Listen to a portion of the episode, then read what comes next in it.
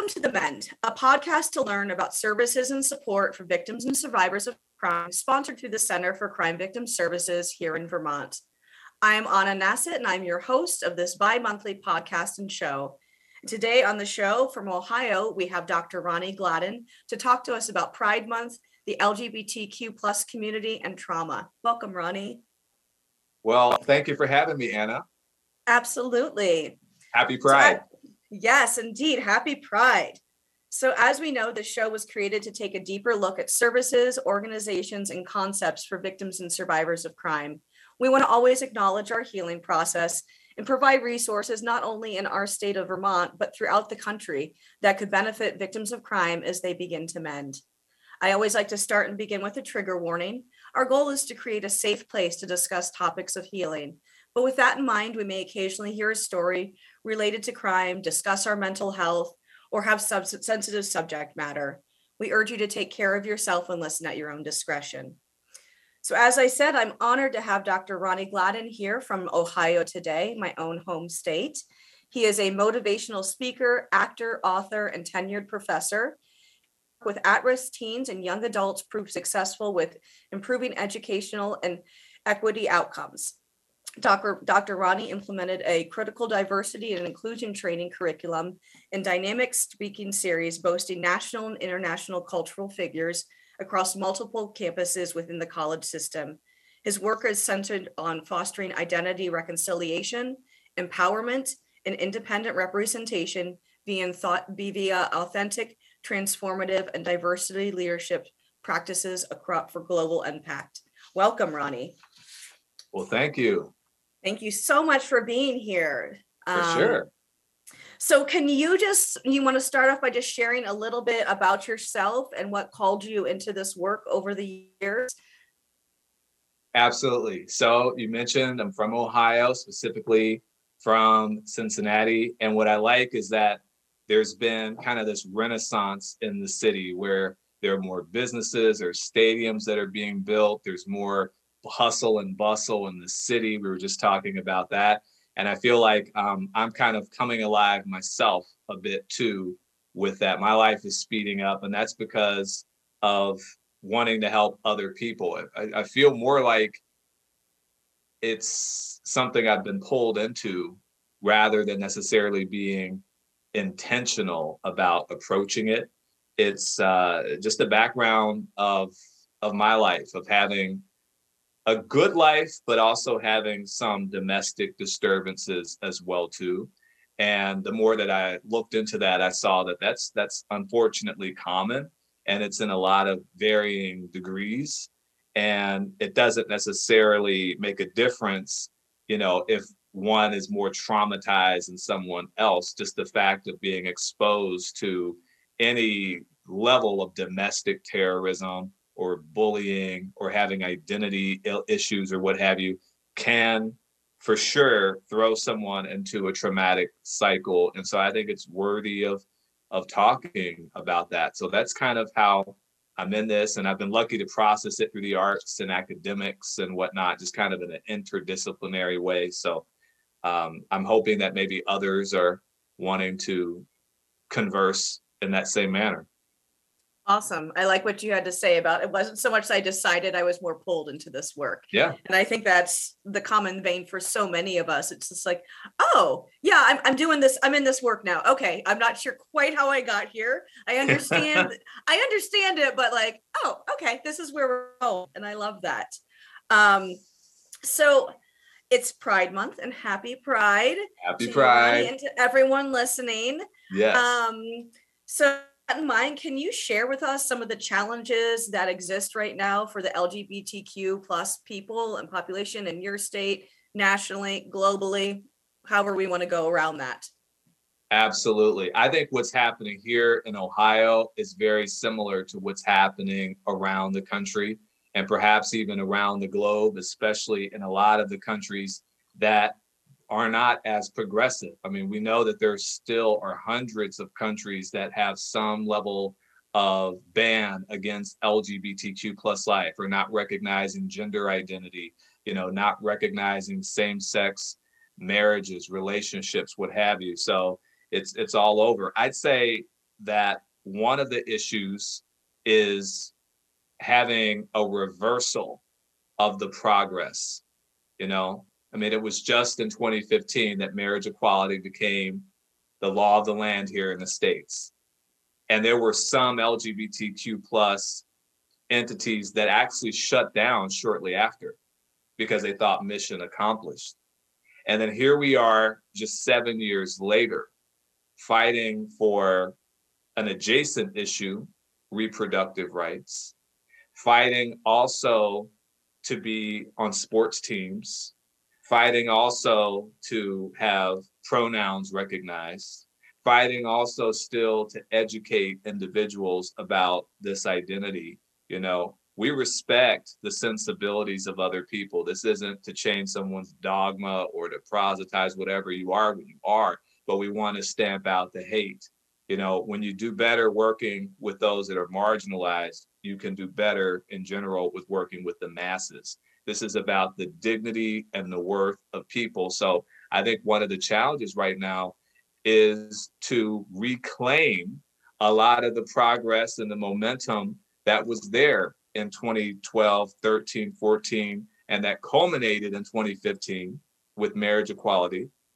And then some of the goodwill that also happened in 2016, 2017. But now there are these reversals. So, given that we're still grappling with the pandemic, given inflation, you know, given uh, violence, all these things. And by the way, that's where I also think is interconnected too. All of the this hate that's fomented, that's used conveniently in a political season.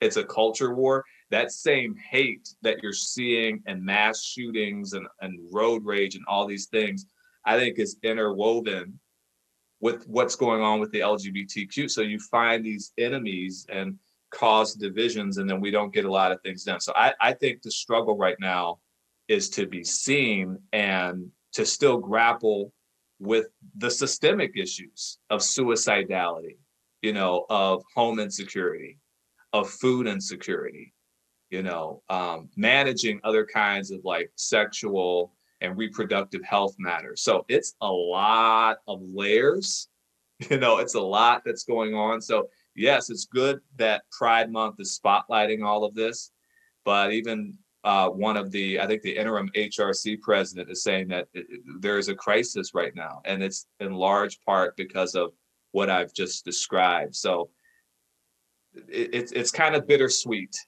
at this moment to to celebrate, to be triumphant over what has been attained in terms of progress, but then it's like there's a lot of headwinds right now.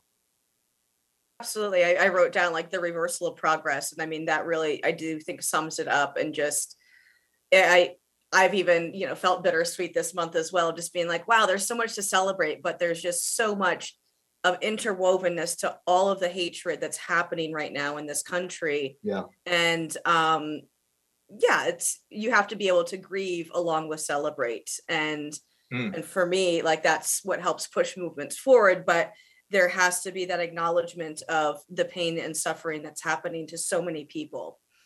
Um, how do you feel like allies and general public should be showing up right now for the LGBTQ plus community or can be showing up? I think a lot of the die in the wool allies will continue to do what they've always done, and that's to show up in the support groups, that's to volunteer for national hotlines and be there on the phone to help that LGBTQ plus person, especially a youth that may be homeless and they want a helping hand, um, help out with a meal, you know, help out with any other kind of um, of just like human connection. So I think that will continue. I think for others, it's to recognize that in helping this marginalized group, you're helping more than just that. You're helping yourself. You're helping with social lubrication. You're helping with sustaining the humanity. I mean, there's a lot that's being frayed right now. You know, I mean, I mentioned the shootings before, especially at uh, Uvalde in Texas, and you know, there's a serious reality check that we need. You know, if we're going to let our children perish Mhm. there's no future you know with without without them which is obvious but it, it needs to be stated and i know that that is a different issue at face value but i think underneath it it still connects with what we're talking about here. That's a vulnerable population uh, perhaps even marginalized in some ways.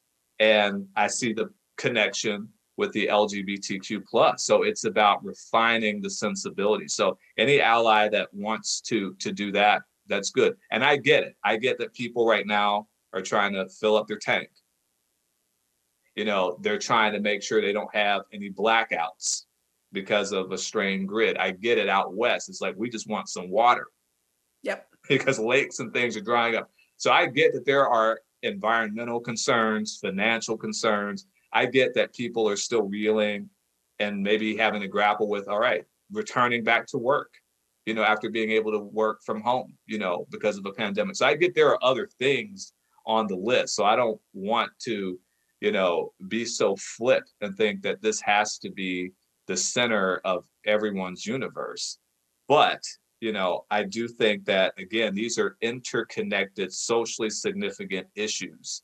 And so you do right by here it extends in other places and we can begin solving some other like systemic problems that affect the elderly that affect teens you know that affect people of color bipoc that affect uh, people with ability accessibility issues. You know there, there's a golden thread that goes through it all so an ally you know to sum it up um, just to show up in balance with whatever else that you're managing at your at home you know where you are Yeah, absolutely. And I think if anything for for people who have not done work on that ally front to just remember that like 2015 did not solve everything. Mm, It, it's not like, okay, we're good now. We we can focus on to something else. Like, no, this is still very, very relevant and we have to be showing up however we can.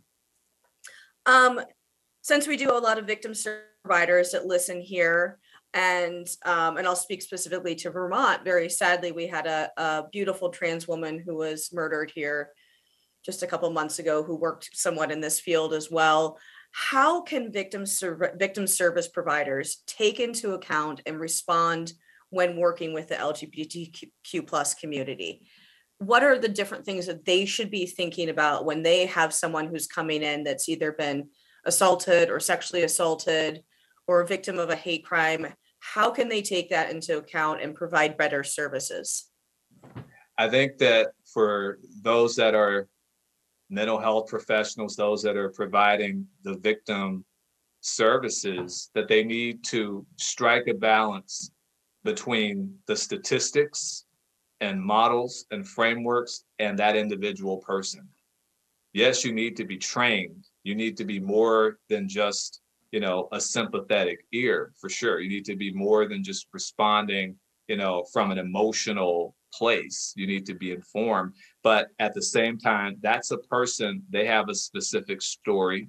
And you need to take that into consideration. What's appropriate? You know, um, sometimes what may be placed inside of a framework may not exactly it, it can be useful but you also still want to just balance the humanity as well too getting someone comfortable getting them stabilized making sure that they are out of danger and finding a way to break the interlocking cycles of oppression wherever that is. So that may be helping them to relocate you know out of a dangerous environment you know making sure that ultimately they're going to be able to be empowered and be able to have the agency where they can have the locus of control as opposed to it being when someone else and they're always going to have to go and get that help. So stabilizing and allowing for that person to still have self-determination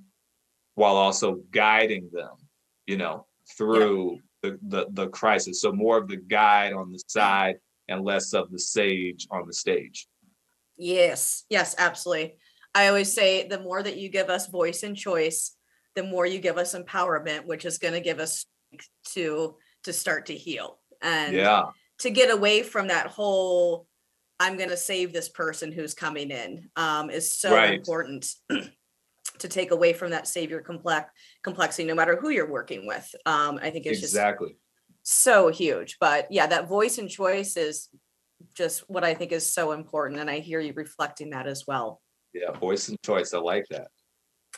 Um, so to kind of shift gears a little bit, but stay in this vein, um, can you share with our listeners about your work within cultural competency and just kind of a little overview of what that is for folks who may not know and what the work you're doing to educate people?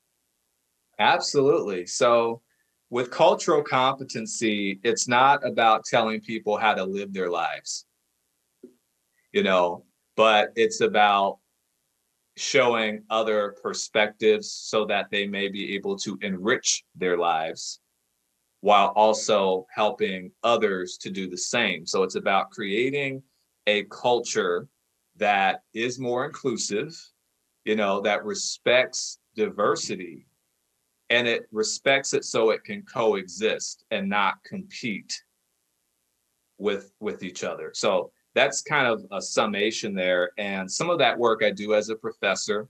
So i advise the lgbtq plus group and with that we talk statistics we talk stories. We have a brave conversation series which is similar like a ted talk. It's like a quasi ted talk where students and this uh, recent semester we had a faculty member they bare their soul. They tell a little bit of their story in the right dosage in the way that's appropriate where they're comfortable. They share it in the auditorium we invite people from the college students staff faculty to attend. We've even had some community members. And it has been so successful after each brave conversation event there's someone that comes up to me that says oh i want to say this i want to say that you know? And we have had allies now. So that's a part of that. I'll share my story you share yours and we begin to make a synthesis out of it and like tear down some of those walls where we demystify what what folks are like because right now there's so much propaganda that's out there you know and uh, projection and stereotypes that it's just driving all of this hate so that's a part of what i do and that's how I see it. So yeah, it's it's to enrich one's life. You know, I, I like the quote that um, I'm not here to add years to my life, but I'm here to add life to my years. You know, and that's what I want to intertwine with the cultural competency. Love that. and you really like, I mean, you spoke to like the healing power of story and tell storytelling, which is such a passion of mine. It's just that when we allow people to tell their stories and we Yeah. deeply listen in and we actually listen, Yeah. how much we can learn and find the connections we have with others. Um, it's just so important to have that and that that component of listening within storytelling, I think is something I kind of heard a theme come out of yours as well. Oh, for sure. And it fits nicely with authentic leadership. So anyone that wants a framework, you know, and I study that. So authentic leadership, you know, feeding into transformational leadership, creative leadership. And you heard me talk a little bit about those frameworks before, but for anyone that wants to to look it up in a packaged theoretical framework, there you go. Love it. Thank you. So many tools. Thank you. we're covering a lot of things because Ronnie is an expert in a lot of things. So we're just kind of doing a, a big overview of um, his work today. So let's shift gears and let's talk about trauma. Mm. Um, what work are you doing to educate people on trauma? And what do you think victim service providers should take into account in regards to trauma, not only in who they are working with, not only the person coming to their office, but also the trauma that mounts on us in doing this work? Because if you're doing this work, if you're an advocate or law enforcement or a prosecutor, you're taking on a lot of trauma as well. Sure. So, how can we better equip ourselves other than just the kind of throw out there, you know, take a walk and meditate, which are all great things, but the other side of that, of really like accounting for that? Yeah. So the the second part of the question, how can you as a provider keep your cup full? How do you do that? And that's effectively asking how does one spell relief? You know? And so that's going to look very differently. And yes, for some people, they do spell relief, W A L K, where they're going to take a walk through nature. So obviously, keep doing that if that works, or, or it is, you know, meditating. I won't go ahead and spell all that out, but, you know, meditating, it, it, it can be that. But another way for relief for other folks, it could be engineering one's day in such a way that they have time to have pressure release. Pressure release valve can be switched on, and that's going to look different for every person. So, for someone that's a morning person, obviously lean into that because if you're able to say, I thrive by waking up at 4:30. You know, Dolly Parton says that she wakes up at that time and that's a still time in the morning and she gets so much done and she's writing songs and doing things. So if one is able to start early and do a lot of heavy lifting, other parts of their lives, whatever that may look like, they can get things done and be efficient, be industrious. They may find that they have more of a reserve. Their cup is able to be more full because they'll know that when they are working with other people, they are more available because they have managed other areas in their lives. And for someone else, if getting that early up that early doesn't work for you, then you find the time that it does and other responsibilities that you have in your life, you make sure that you go to that quiet place like Dolly Parton worked, you know, spoke about, and you do that. Or if you're the opposite, you know, if you're like a Stephen King, you know, we've talked about this in some of my writing classes, you know, he likes to go into his room, shut the door, blast some ACDC and some Metallica and have some Code Red, Mountain Dew. I mean, some people like their Red Bull. I don't know if they they like Bang, whatever it is. I don't know. I, mean, I don't recommend that. You know, just some of the all that caffeine. But if that if that works for you and it's healthy for you, go and do that and and do it. And that's your pressure release valve. So I would say keep your signature that's that's a part of one's signature keep your signature and find a way to be able to write that signature throughout the day because otherwise yeah you're we, we just can't do it no matter if we are working with those that are traumatized or you know if, if you have kids or if you're caretaking for other folks you, you have to have a jubilee time at some point and and that's going to look different. So keep the signature is what i would say for that. Um, in terms of what I'm doing for trauma, so I'm partnering like here with you and with CCVS individuals because I know that um, many of you are more steeply trained in mental health work. Now, I do have social science degrees. I've worked in mental health mental services. services. I'll continue to do that as a professor of English composition. There's plenty of that. We bring in the ACE score or the ACE tests and get those scores.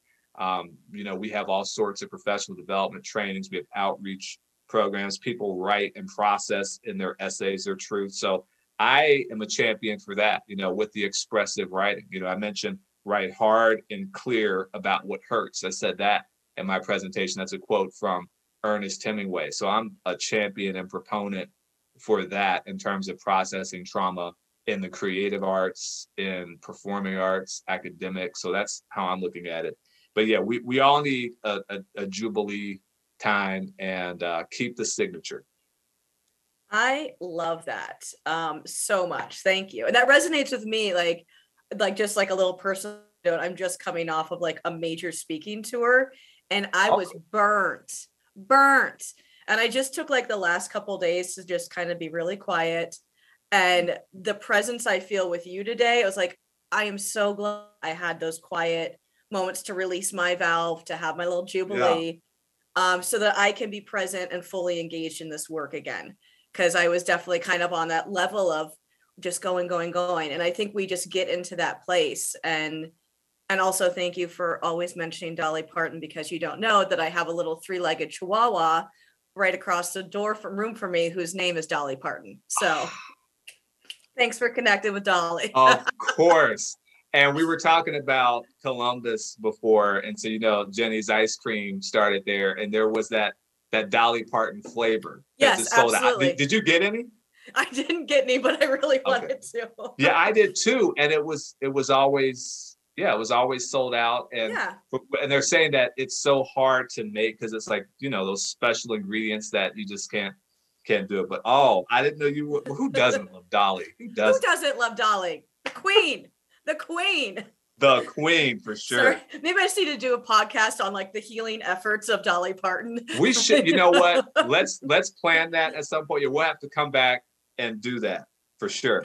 Our listeners are like, y'all are on a tangent and I'm loving it because Yeah, because I've again, got some do- Dolly quotes and you you've got yours. Yeah, we had some fun with that. Oh yeah, I've got my Dolly book right behind me. Oh, okay. There's Dolly candles. There's all sorts of Dolly stuff around here. So Oh, I love it. I love it. I love it. Now have So, you now, listeners, stay tuned for a Dolly Parton episode. yeah, let's do that. Now have you um was your tour pretty extensive around the country? Hmm Yeah. Mm, Yeah, we can we'll chat about that offline. But but yeah, Okay. just that kind of thing of just we have to be able to find those moments. And maybe it is, you know, listening to Dolly Parton on your way to work, whatever it is, like just Yeah. a moment that like recenters you and re-energizes you is um so so huge. So thank you for bringing that up and sharing that with everyone. and yes, everyone stay tuned for Dolly Parton episode. Sure. So, as we start to wind down today, for you, like you've shared a lot of ways in which people can, you know, process their trauma, begin healing, looking at all these different things. But what has your healing journey looked like? And how do you make space to still heal while being involved in this work? And how have you kind of fully come into your own self? I know a lot of that's through writing, but if you just kind of want to share what that looks like and even tell us about the book that you have coming out. Absolutely. Well, so this I for the last 15 years I've been in a minor oblivion, I guess you could say. Um, I saw a lot of friendships kind of just naturally contract and run its course. And even some of the work, professional work that I did, I saw that happen as well too. And, and I grew up as an only child. So ultimately, I found myself alone more than usual. So I'm I'm more accustomed already to having a pretty good deal of space because of growing up as an only child. But th- this last 15 years has been unlike anything else. And so at first it was like, all right, this is even too much time even for me. So let me just kind of have the regular diversions. You know, you go out, you know, you go have a drink, you go to the club, go to the bar, you go see some folks, whatever it is. And that just was not satisfying anymore. And it just compounded being alone. So at some point I, I recognized that, all right, there's a purpose for why so many relationships and so many categories in my life have left me to reflect in ways long term. So I started to work with that instead of work against it.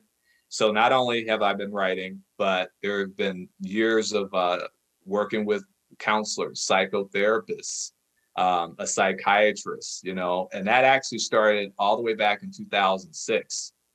And it's been off and on. I had no idea it was going to last that long, but there was a lot to work through in terms of the issues with my father. And that was an issue. Plus, um, just recognizing that a lot of people are traumatized, but uh, particularly those that are Black appearing in a country founded on the way that it is. There is something called post traumatic slave syndrome. So, looking into that. So, the, the bottom line is looking to be able to better get a psychological grasp on what has bothered me and finding a way to organize it under a rubric, you know, post traumatic slave syndrome, you know, PTSD, whatever it is, or my own terminology. So that has helped with healing.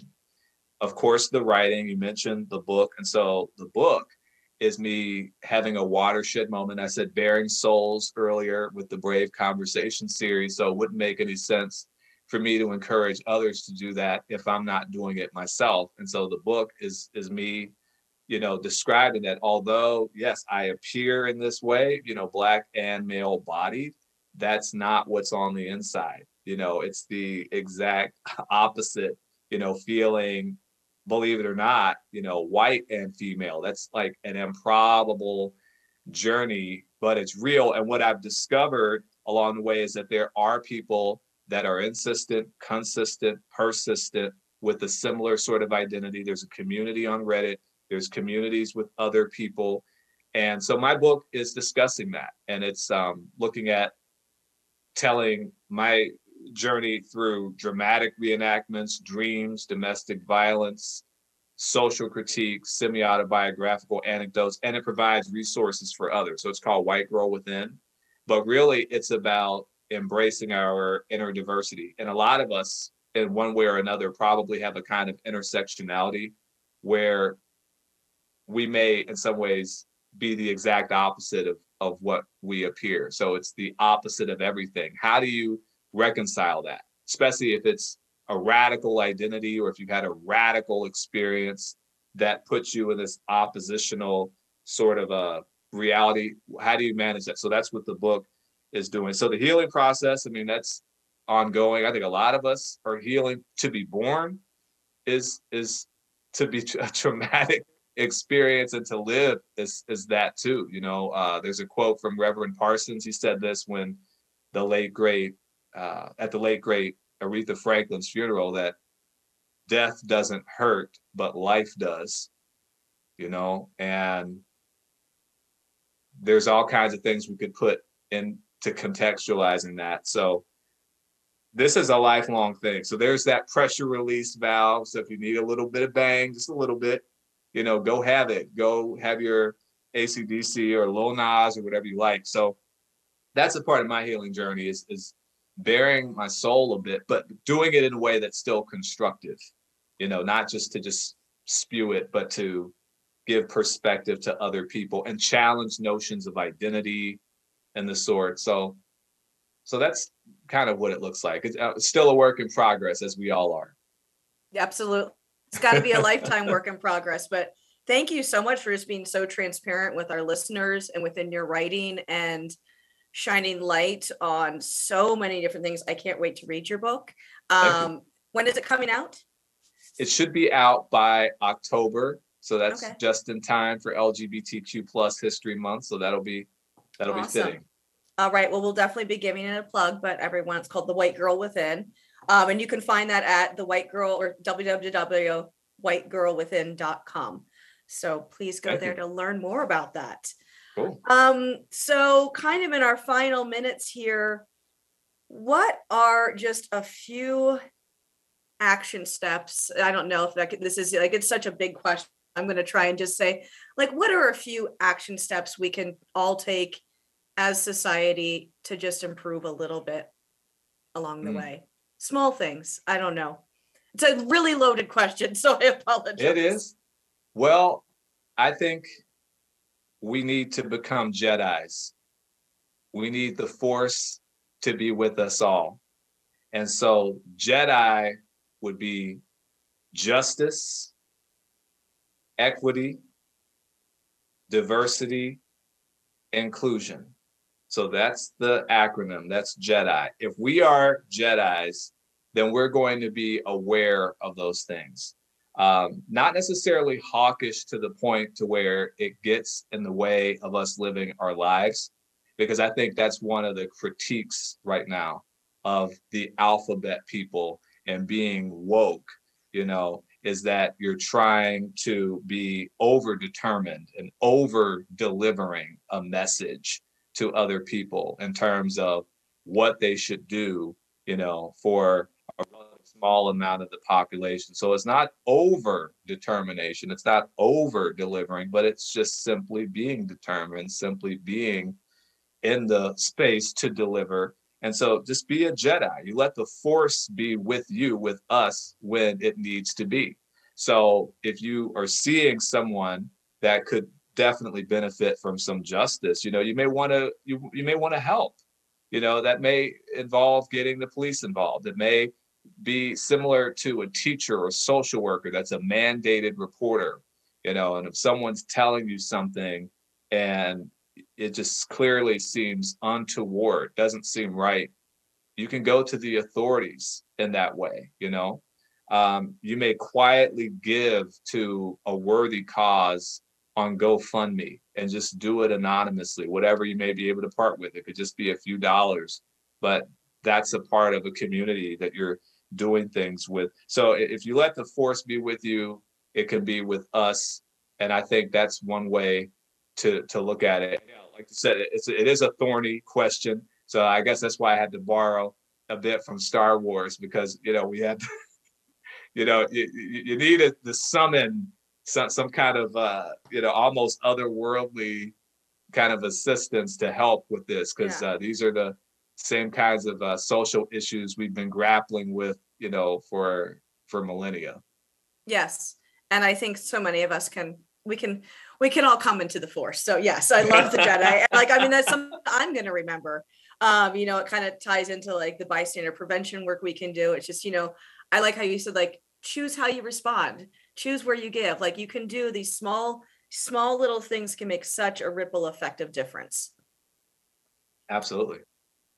Well, thank you so much for being here today, Ronnie. It's been thank just you. a delight to connect with you. Um, I always like to close the show on just kind of a positive, like one sentence or two sentence message that you would like to part with, give to our listeners. Um, I asked that oh. weirdly. So yeah, just one one small sentence or two that you want to like positively say to our listeners as we close. Absolutely embrace the diversity living inside of us in order to embrace the diversity outside of us. Identity rights are human rights. Love that. Thank you so much. And I know I'm going to remember to do that a little bit more myself. So, um, to learn all about Dr. Ronnie Gladden's work, as I said, you can go to www.whitegirlwithin to learn about his upcoming book. And for his speaking and coaching services, you can go to ronniegladden.com, which is R O N N I E G L A D D E N.com. Um, thank you again so much for being here today, Ronnie. A pleasure to get to know you, and hopefully, I'll get to see you in Ohio sometime. Oh, for sure. Yeah, and I want to go not? to Vermont too. So yeah, let's do it. Um, yeah. So, so as always, if you have any questions about the show, I'd love to hear from you. You can email me, Anna at standupresources.com. Okay. I'm your host for this show. Um, thank you so much for being here and being listeners on the mend. Be well, be strong, and goodbye.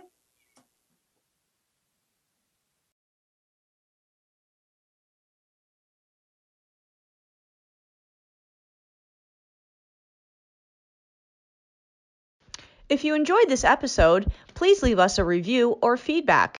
We love hearing new topic ideas from listeners and watchers as well. Thank you for listening to The Mend and be well.